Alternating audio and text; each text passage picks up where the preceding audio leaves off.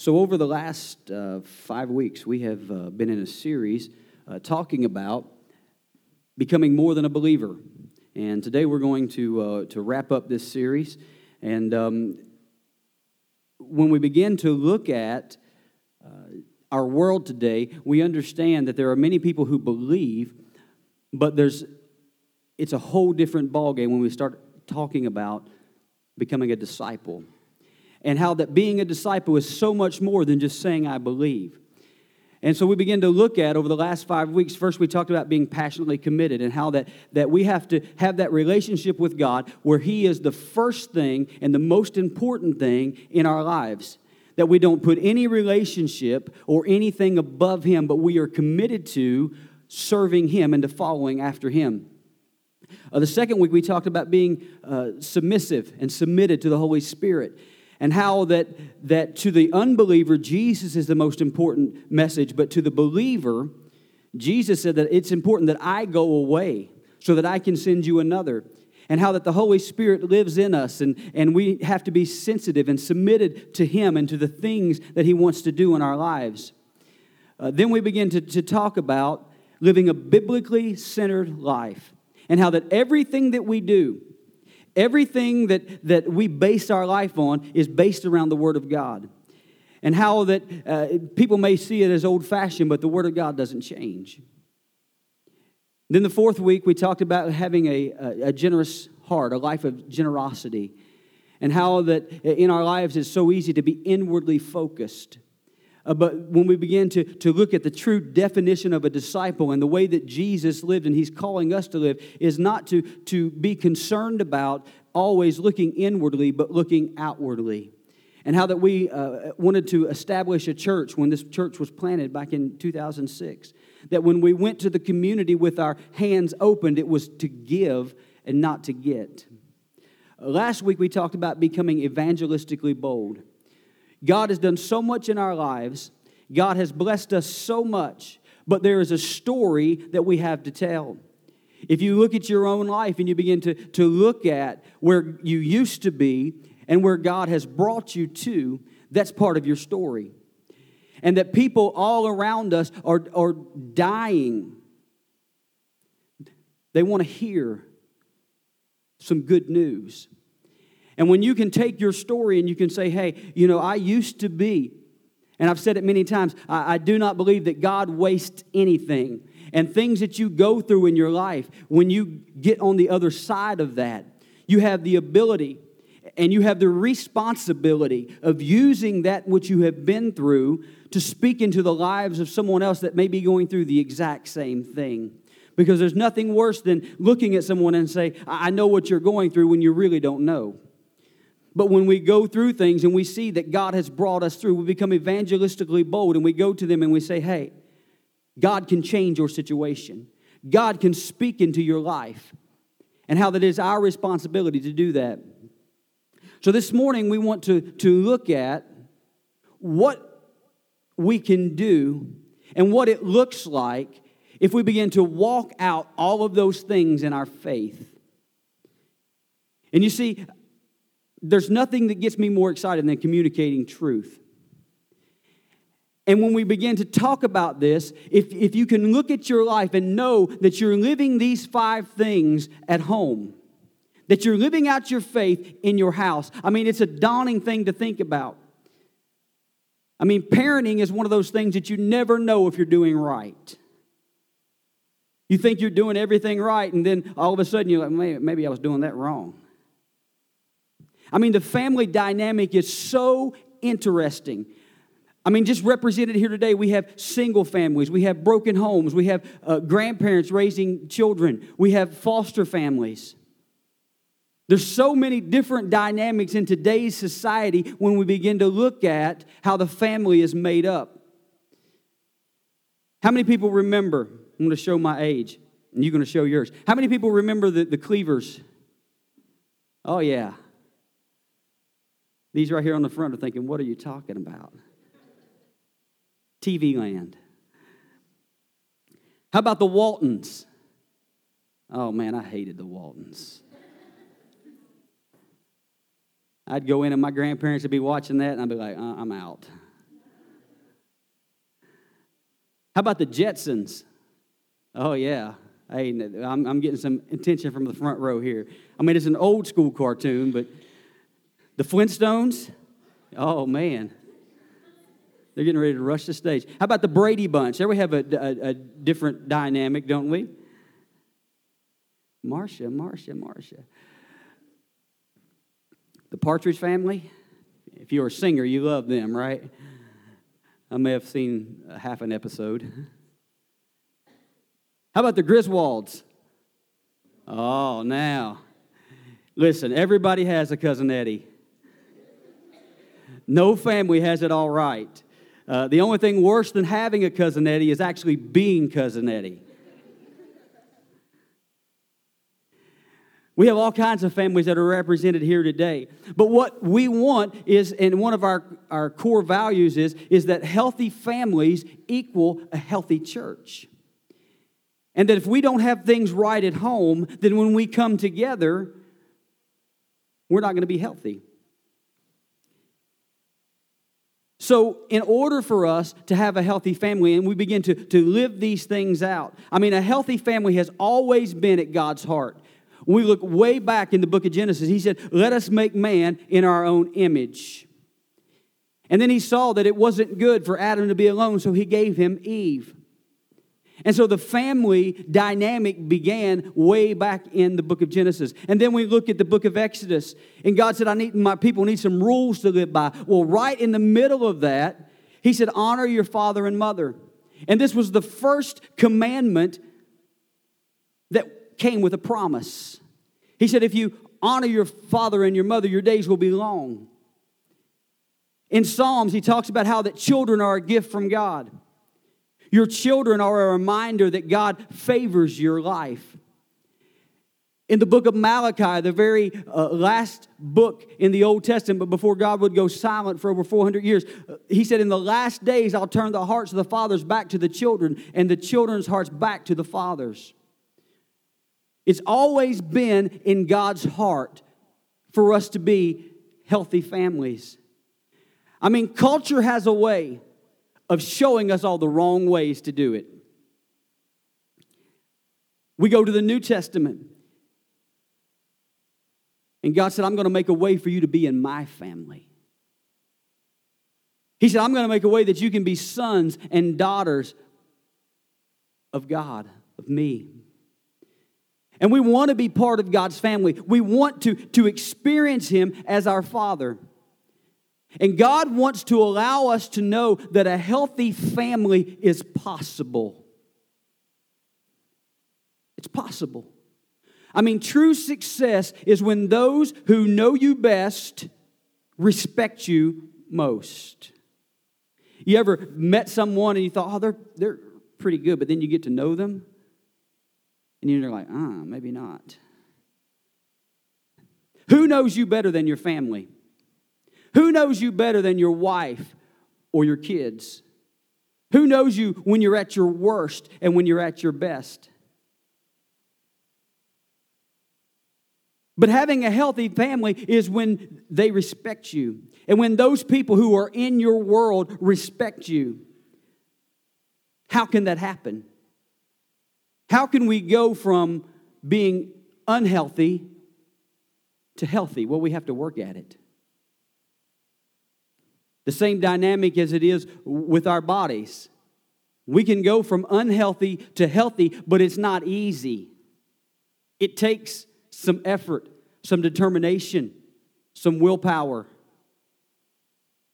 In Joshua chapter 24, starting in verse 14, it says, Now therefore fear the Lord, serve him in sincerity and in truth, and put away the gods which your fathers served on the other side of the river and in Egypt.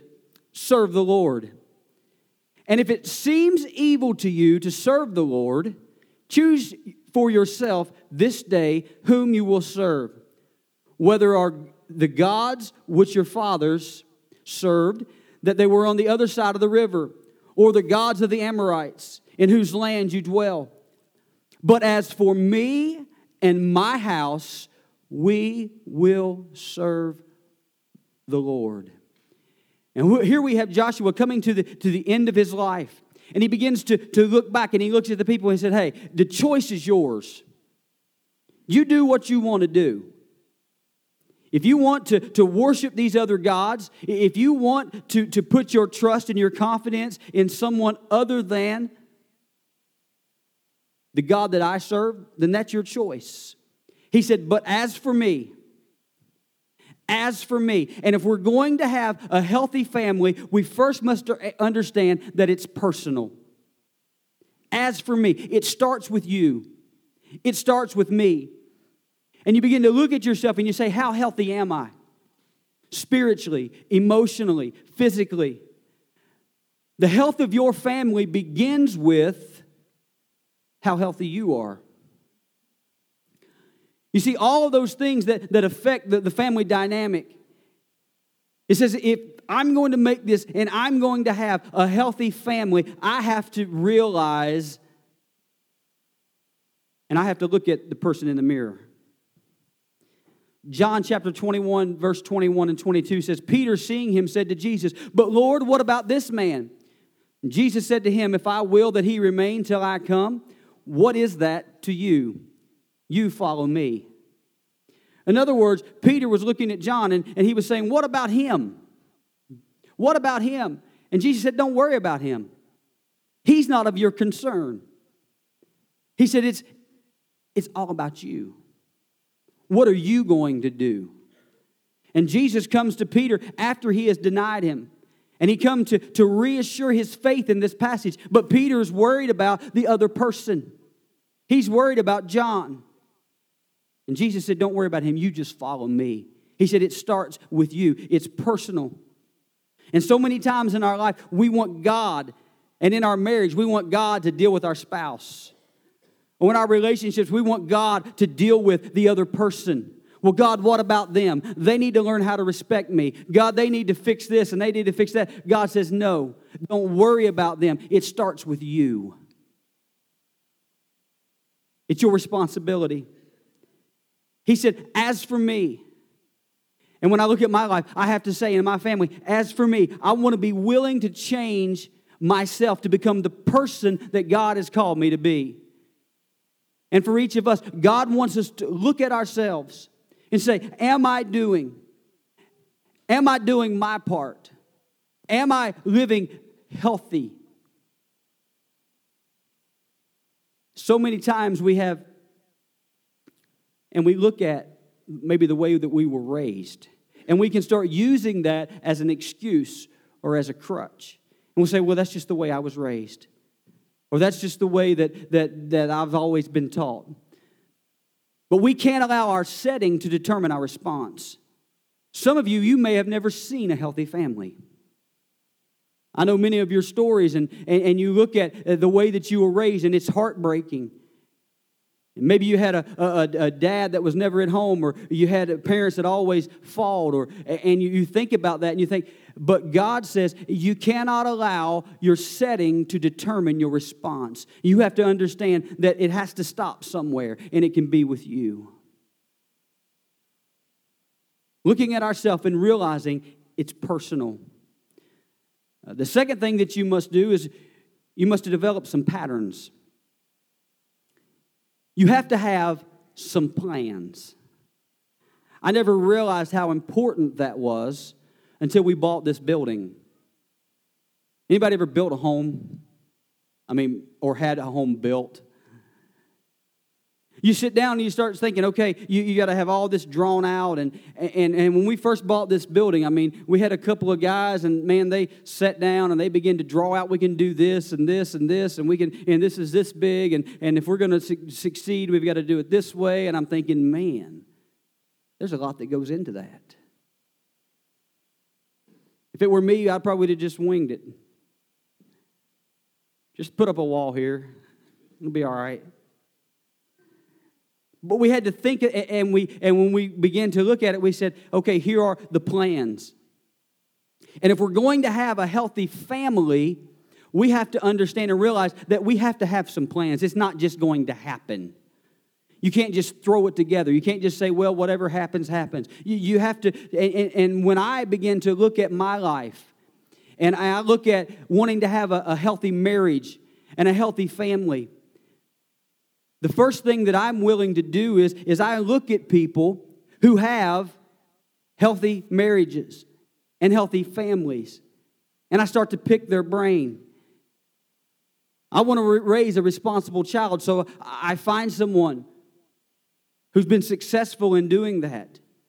If I would have sat down and started to draw out the plans for this building and the way it was going to be laid out, we'd have been in a mess. But I counted on and went to people that knew what they were doing, and they began to help it make sense. And in your life, you, you may not know what a healthy family looks like, or you may be struggling with, with your marriage or with, with children. I encourage you not only to, to go to, to the Word of God, but find someone in your life that has been successful and, and start making some plans. Ask some questions.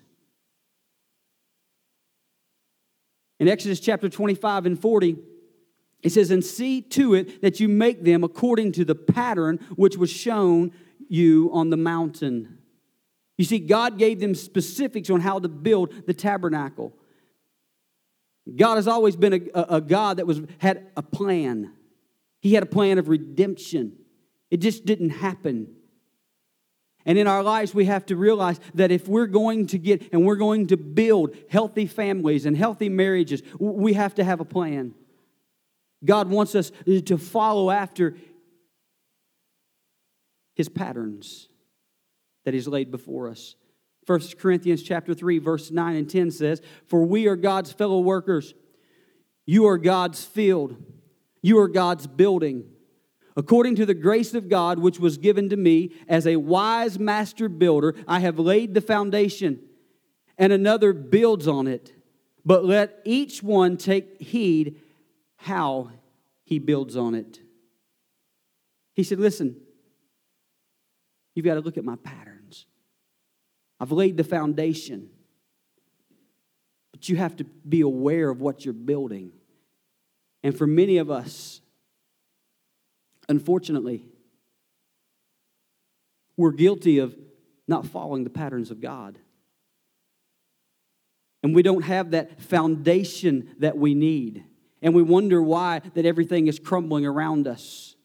God wants you to know that if you build on Him, just as He said He was going to build the church on the rock, if you will build your family and your life on Him,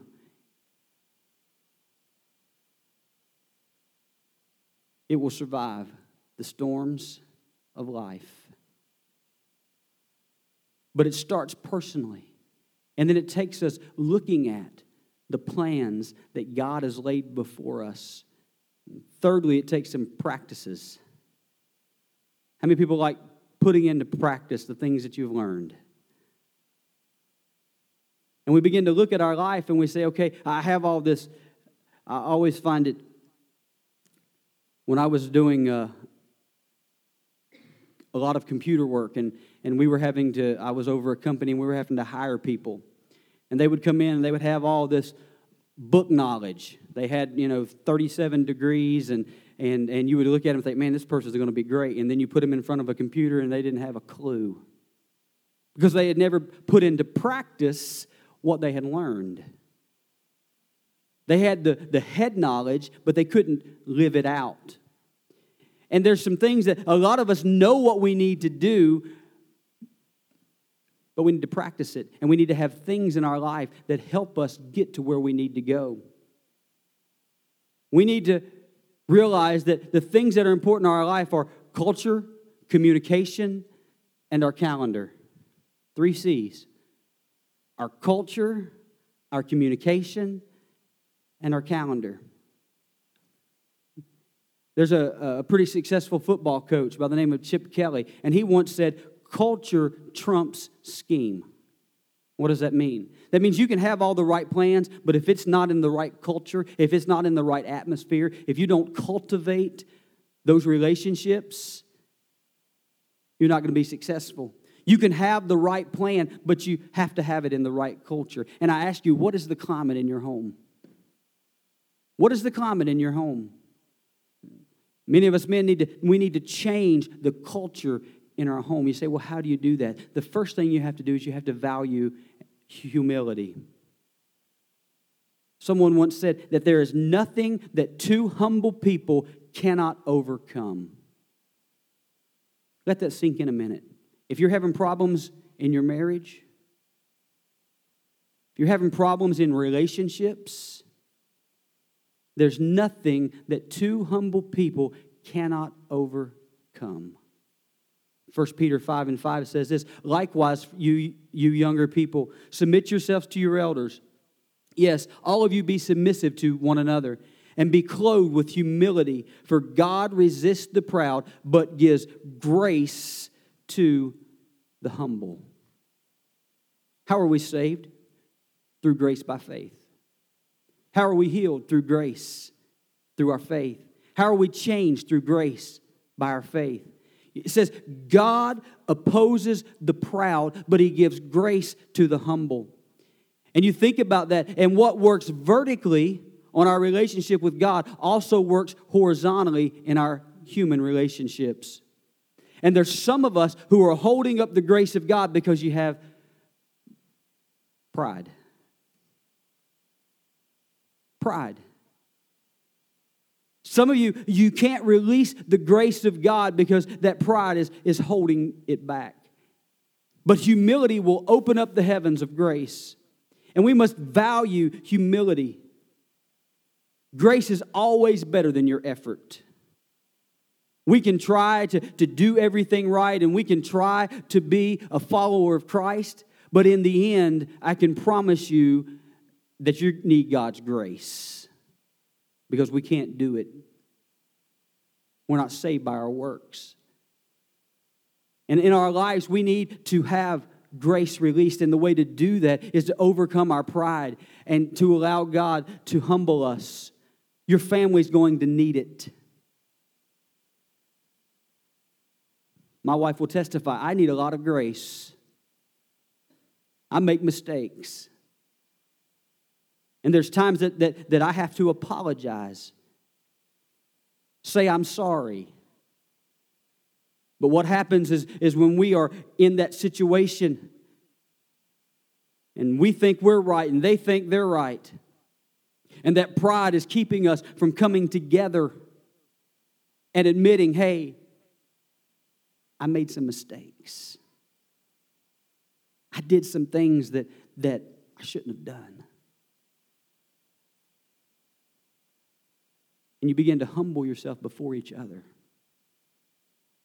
And you find reconciliation. And you find a way to love each other again.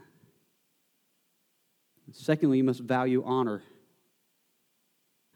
Honor. Philippians 2 3 and 4 says this Let nothing be done through selfish ambition or conceit but in lowliness of mind, let each esteem others better than himself. Let each of you look out not only for his own interest, but also for the interests of others. Honor. Saying, you know what? I put you above myself.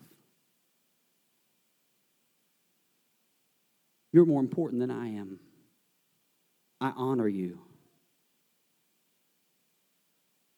And we live in a very selfish, me centered society.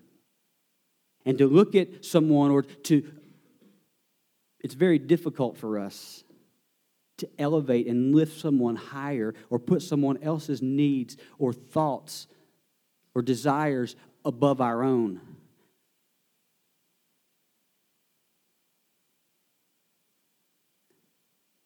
Last night, my daughter was going on 8 o'clock, 7.30. She said, Dad, I want Chick-fil-A. And I said, now we live in South Point. The closest Chick-fil-A, of course, is this madhouse up here on River Hills.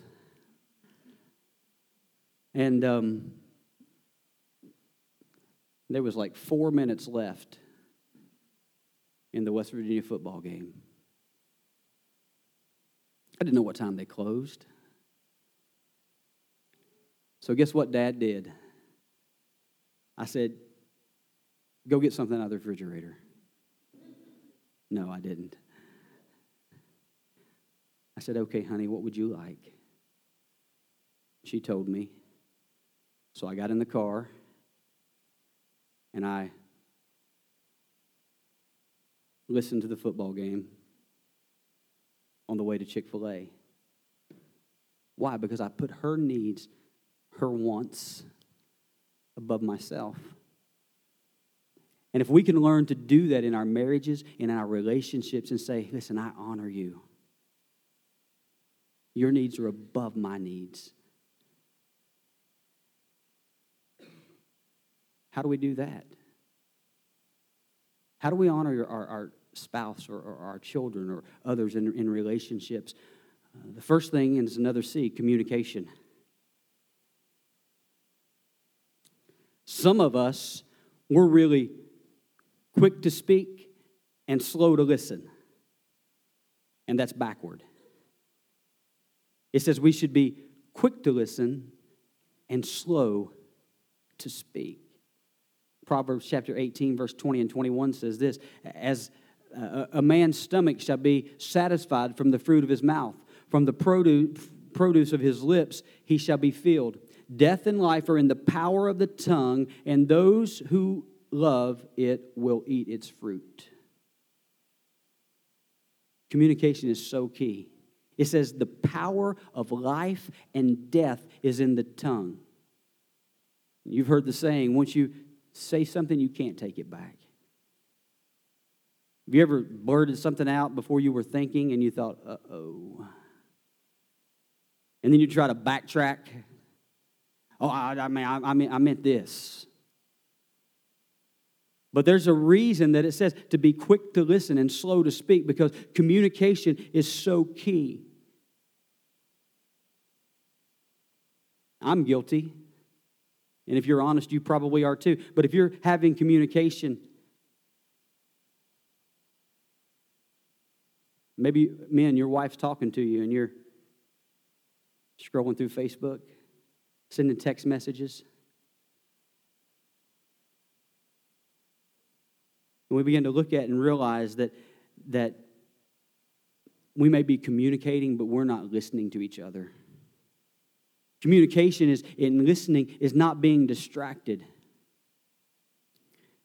Man, let me give you a, a, a tip. Do you know what the best thing you can say to your wife is?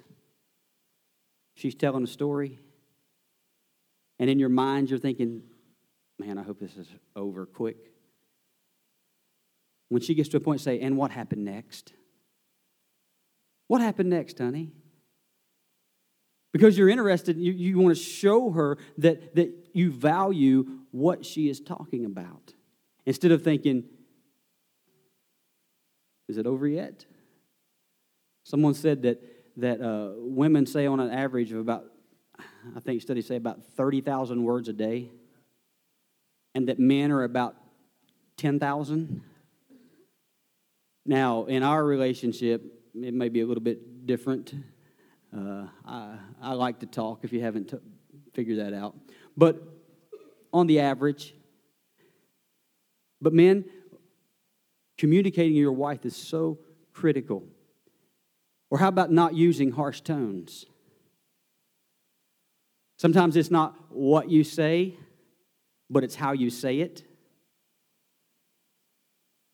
It's not what you say, but it's how you say it. We've had this conversation with our daughter many times. What did I say? It's not what you said, it's how you said it. Did you notice that? or making decisions without their input. You know, just showing at home with a new car. Oh, honey, look, I bought a new car. It's only $500 for the next 20 years.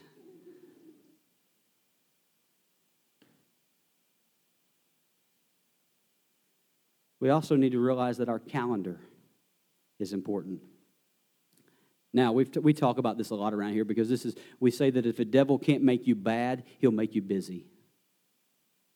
If he can't make you bad, he'll make you busy. How many people will say that, that you are in a busy season in your life? How many people will say that it feels like it never ends? Soccer practice, dance. I mean, I only have one child. I can't imagine having four or five like you people around here. I can't imagine what your calendar would look like. I mean, I'm in one of the busiest times of my life. I mean, Reese is in soccer, and we've got a growing church, and, and I find myself calendar challenged. But there comes a point in time that, that I have to realize and I have to understand that if I'm going to have a healthy family, there are some things that I'm going to have to say no to. There are some good things that I'm going to have to say no to. And the same thing is true in your life. When you begin to sit down, when we start talking about, I'm going all Dr. Phil here. We start talking about date night. Uh, Dr. Phil made a sermon two weeks in a row. We start talking about date nights. When was the last time you and your wife went on a date without the kids? And you've got to schedule them. And that needs to become the most important thing on your schedule. Psalms chapter 90, verse 12 says, So teach us to number our days that we may gain a heart of wisdom. And then Ephesians chapter 5, verse 15 through 17 says, See then that you will walk circumspectly, not as focused, but as wise, redeeming the time because the days are evil. Therefore, do not be unwise, but understand what, is the, what the will of the Lord is. He said, Our days are numbered. You don't get them back. And when we begin to look at, and I realize I don't want to be an absent father, I don't want to be a distracted husband. I want to honor my family and honor my children and my wife. You see, your calendar is not what you do, it's who you become. My calendar is not what I do, it's who I become because your calendar will dictate the type of person that you become. What you value on that calendar. If work is always first, your work will dominate your life. You'll become a workaholic. Whatever is on your calendar is who you become. And you begin to think about your calendar. And when you can think about that it's not what I do, it's who I'm becoming. The most precious currency of our life is our time. That's why we're reminded so many times that our days are numbered. Where are we giving our time? Are we giving it to our family? Are we giving it to things that really matter? So it's personal, it's patterns, it's practices. But God also wants us to know that it's possible. It's possible. Joshua said, As for me and my house, we will serve the Lord. A healthy family is possible. You say, I don't know how. I've made so many mistakes.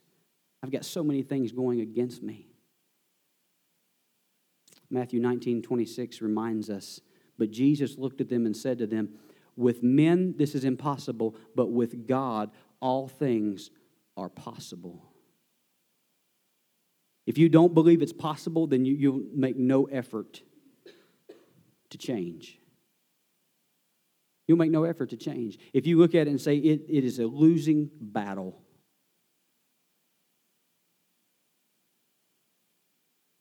Anybody ever started a diet and you started on Monday and then Monday evening you weigh yourself and you haven't lost anything or you've gained a pound, what do you do?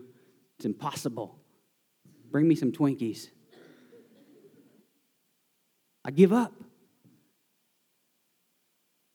Same thing can happen in our relationships. We begin to look at it and we say, Well, I've tried this before. It's impossible. There's no way I can overcome the circumstances. There's no way that I can overcome the hurt that I've caused through the first part of our marriage or through the first part of our relationship. There's no way I can undo what I said to my, to my child. And with your human eyes, it may look impossible, but God said that with Him, it's possible. But it's going to cost you something. It's going to cost you something.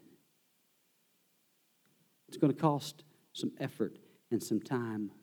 It's going to cost you doing your part. God says it's personal. I want to show you the pattern. I want you to put some practices into watch how you communicate, watch how you talk to each other. Look at your calendar. But know that it's possible. 2 Corinthians 8 and 12 says this For if there is first a willing mind, it is accepted according to what one has, and not according to what he does not have. God says, if you're willing, if you're willing, if you look at your life right now and say, you know what? You look at your life and you look at your wife or your husband or your spouse or relationships that you're struggling in, and you say, you know what? I'm willing. I'm willing. I want to walk out. You know what, you know what the world calls someone who, who says that they're a follower of Christ, but then they live their life in a completely different manner? They call them a hypocrite. Listen, I'm, we're just, I'm completely transparent here. I've talked to too many preachers' kids.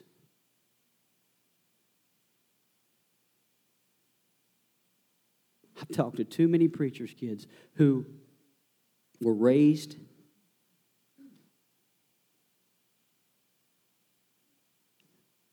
in the home of a preacher and they're completely against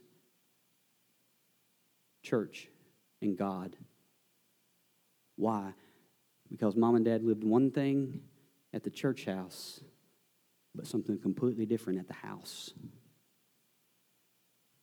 And we've got to look at ourselves and say, if I'm going to be a true disciple of Christ, the people that know me most, best, need to respect me the most. And God said, if you're willing, there's some of you here that that your marriages, there's having a good marriage is not easy. Would anybody say amen? It takes work. Being a good parent is not easy. Because there's times they get on your ever loving nerve.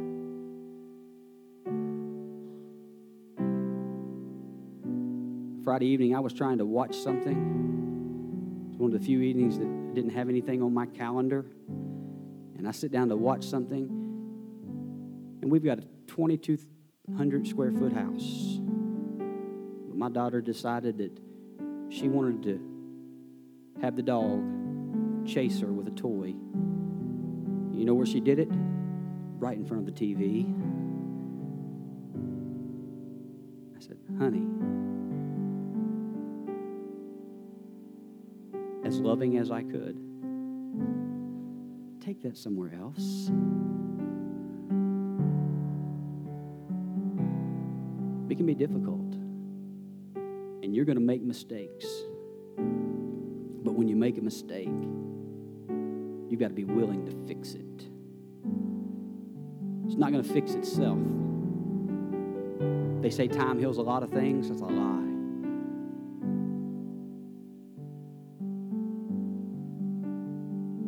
Said, if you're willing, I'm able. If you're willing, if you believe it's possible, I'll show you that it is. With every head bowed and every eye closed, you may be here this morning and say, Pastor JW, I'm not part of God's family.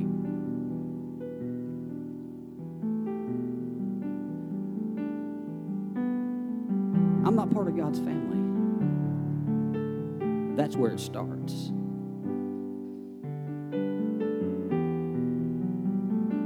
If you're here this morning, you say that I've, you've never made that commitment to follow after Christ,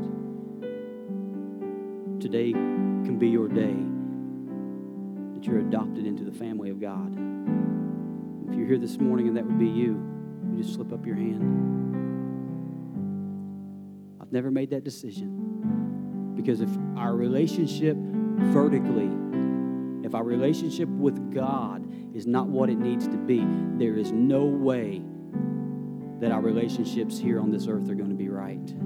It starts with our relationship with Him. Would it be one?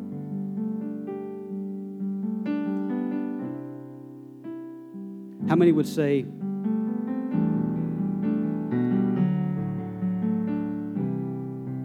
Pastor, if I'm being honest, this is going to take some humility because we want everybody to think that everything is just great.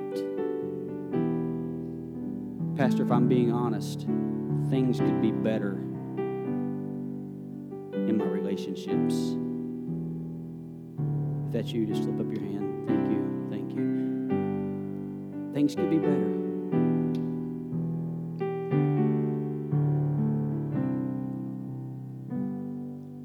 First step is being willing, willing to do your part. You say, This doesn't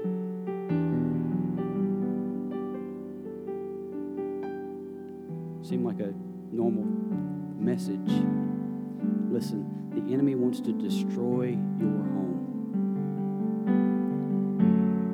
He wants to destroy your home. He wants your relationships home, your relationships with your friends. He wants to destroy them. We've got to make the decision that we're not going to let it happen.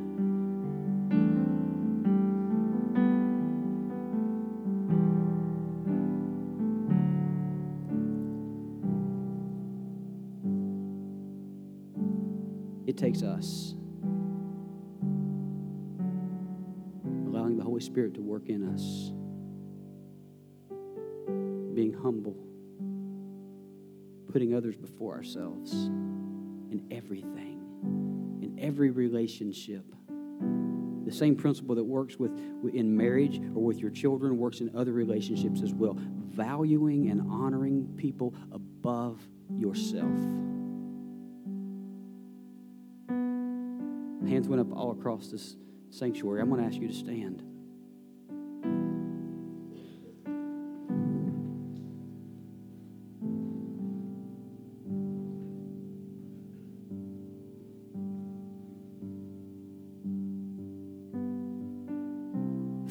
Is so important. It is the very basis, it's the very foundation. And man, you've probably heard the stories, but you know, people that after years and years of marriage, they just can't do it anymore.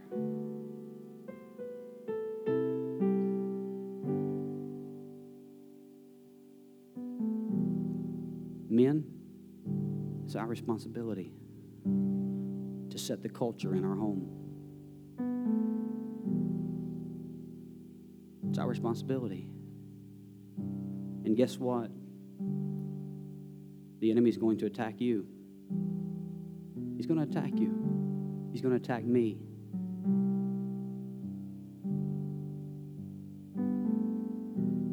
But my prayer today is that families will come together. Relationships that may be struggling will come together and allow God to speak life, forgetting about the things that are behind us,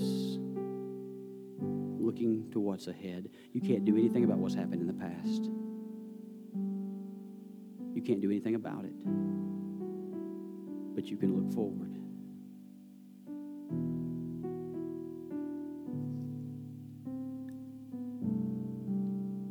You're married and, and you have a spouse here today, I'm going to ask you to take the hand of that spouse.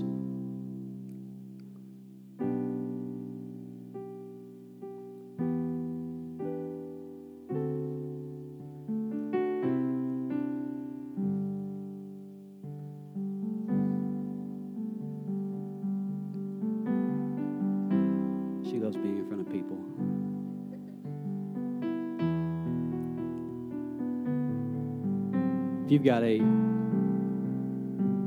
maybe your spouse isn't here or you're, you're not married, or if you've got a, a child sitting beside you, take their hand.